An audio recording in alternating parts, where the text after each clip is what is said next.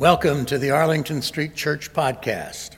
Boston Sanctuary since 1729, Arlington Street continues today as a gathering place for progressive people of faith in the Boston metropolitan area and beyond. Please visit ascboston.org for more information about this historic Unitarian Universalist congregation. We're located at the corner of Arlington and Boylston Streets in downtown Boston, Massachusetts. Arlington Street Church gathered in love and service for justice and peace. Heading south on Huntington Ave last Monday, I was suddenly filled with sadness. It was a perfectly beautiful day. I could not imagine what was wrong with me. It didn't have that diffuse quality of a general sadness for the world. It didn't have that foreboding quality of premonition or the sharpness of fear. But my heart hurt. And then I realized that I was passing the foot of Parker Hill Ave, where more than 20 years ago a group of friends established a little AIDS hospice. This is the route I drove at all hours of the day and night to visit parishioners and friends at the close of their lives and let them go. Those hospice deaths were good deaths, comfortable and peaceful. And Huntington at Parker Hill Ave is the intersection coming or going where it was time to stop crying. Still, there was Monday's arrow of sadness old grief. A few deep breaths, and it lifted, dissipating in a flood of memories that, while tinged with the pain of loss, largely filled me with joy. Joy is the fitting memorial to those whom we have loved and lost. Joy, after all. Our capacity to experience joy is directly proportionate to our capacity to experience sadness. When we don't censor our feelings, sadness is a gateway to memory, is a gateway to joy. We end in joy.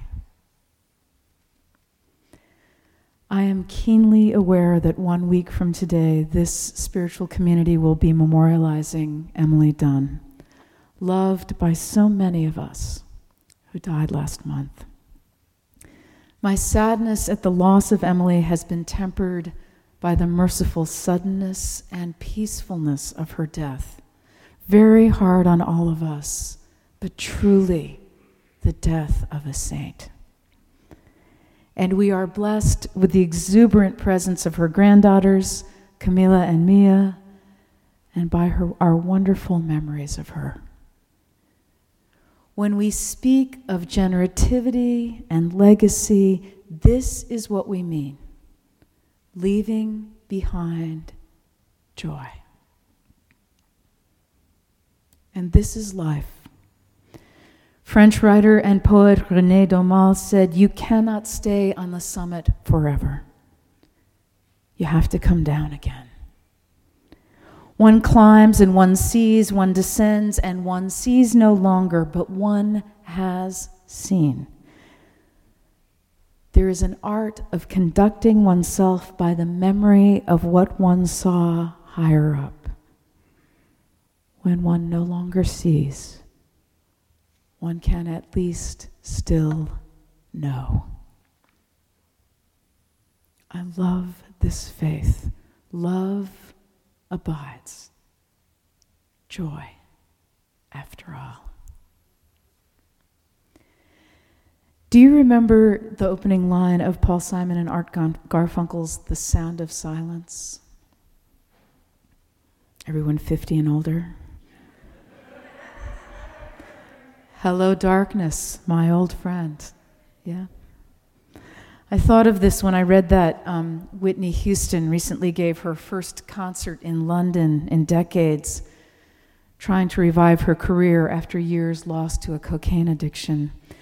The London Daily Mail reported a disheveled looking Whitney Houston appeared out of breath and exhausted most of the night, struggled to hit high notes, and stopped in the middle of some songs altogether.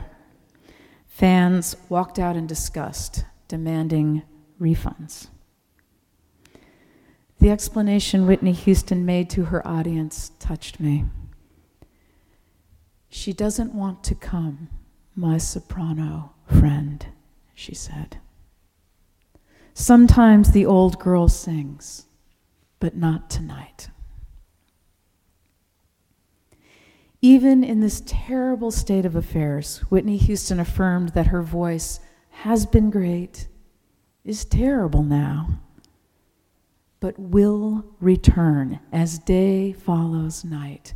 Faith is the conviction that we end in joy.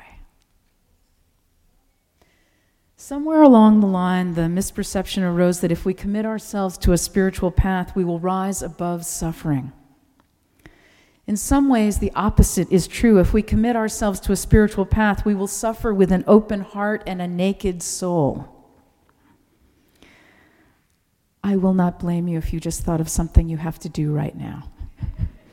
Who wants to hear that it's going to get more painful before it gets better? On the other hand, perhaps that truth is strangely comforting because it is, after all, a relief to know the truth. Buddhist teacher Sharon Salzberg writes No matter how much we want it to be otherwise, the truth is that we are not in control of the unfolding of our experiences. Despite our search for stability and prediction, for the center of our lives to hold firm, it never does. Life is wilder than that, a flow we can't command or stave off. We can affect and influence and impact what happens, but we can't wake up in the morning and decide what we will encounter and feel and be confronted by during the day. Nevertheless, as the faithful psalmist said, weeping may endureth for a night, but joy cometh in the morning. And so much of making any headway toward joy is the spiritual practice of letting go.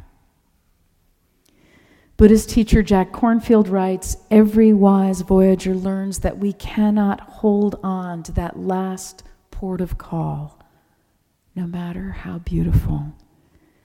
To do so would be like holding our breath, creating a prison from our past. All spiritual life is preparation for transmission. At best, we don't go it alone. Medieval mystic and writer Julian of Norwich wrote If there be anywhere on earth a lover of God who is always kept safe, I know nothing of it, for it was not shown to me. But this was shown that in falling and rising again, we are always kept in that same precious love. Some of us give ourselves to God, some lay their heads in the lap of the Buddha, some turn to Allah. Some invoke Isis, Astarte, Diana, Hecate, Demeter, Kali, Inanna, the goddess in her many manifestations. What binds this faith community, this beloved community of memory and hope, is that we all give ourselves to one another and build this road together as we walk on it. Do you remember Don Juan's advice about taking to the road? Carlos Castaneda wrote, Look at every path closely and deliberately Try it as many times as you think necessary, and then ask yourself and yourself alone one question Does this path have a heart? Does this path have a heart? If it doesn't, it is of no use. If it does, the path is good. And suffering is not the end of the story. Here is one of my favorite stories by Dr. Rachel Naomi Remen. I had a man come into my practice with bone cancer, she writes. His leg was removed at the hip to save his life. He was 24 years old. He felt a deep sense of injustice and a very deep hatred for all well people. I worked with him through his pain and grief and rage using painting, imagery, and psychotherapy. And after more than two years, there came a profound shift. He even started to visit other people who had suffered severe physical losses. Once he visited a young woman who was almost his own age. It was a hot day in Palo Alto, and he was in running shorts, so his artificial legs showed. When he came into her hospital room, the woman was so depressed about the loss of both her breasts that she wouldn't even look at him, wouldn't pay any attention to him. The nurses had left her radio playing. Desperate to get her attention, he unstrapped his leg and began dancing around the room on one leg, snapping his fingers to the music. She looked at him in amazement, burst out laughing, and said, Man, if you can dance, I can sing. A year following this, he and I sat down to review our two years of work together. I opened his file and discovered several drawings he had made early on. I handed them to him. He looked and said, Oh, look at this. He showed me one of his earliest drawings. I had suggested to him that he draw a picture of his body. He had drawn a picture of a vase, and running through the vase was a deep crack. This was his image of his body. He had taken a black crayon and drawn the crack over and over again, grinding his teeth with rage. It was very, very painful because it seemed to him that this vase could never function as a vase again. It could never hold water. Now, several years later, he looked at this picture and said, Oh, this one isn't finished. I extended the box of crayons. Why don't you finish it? He picked a yellow crayon and putting his finger on the crack, he said, You see here where it's broken, this is where the light comes through. And with the yellow crayon, he drew light streaming through the crack in his body. We can grow strong at the broken places. My spiritual companion's sadness is a gateway to memory, is a gateway to joy. Joy is the fitting memorial to all that we have loved and lost.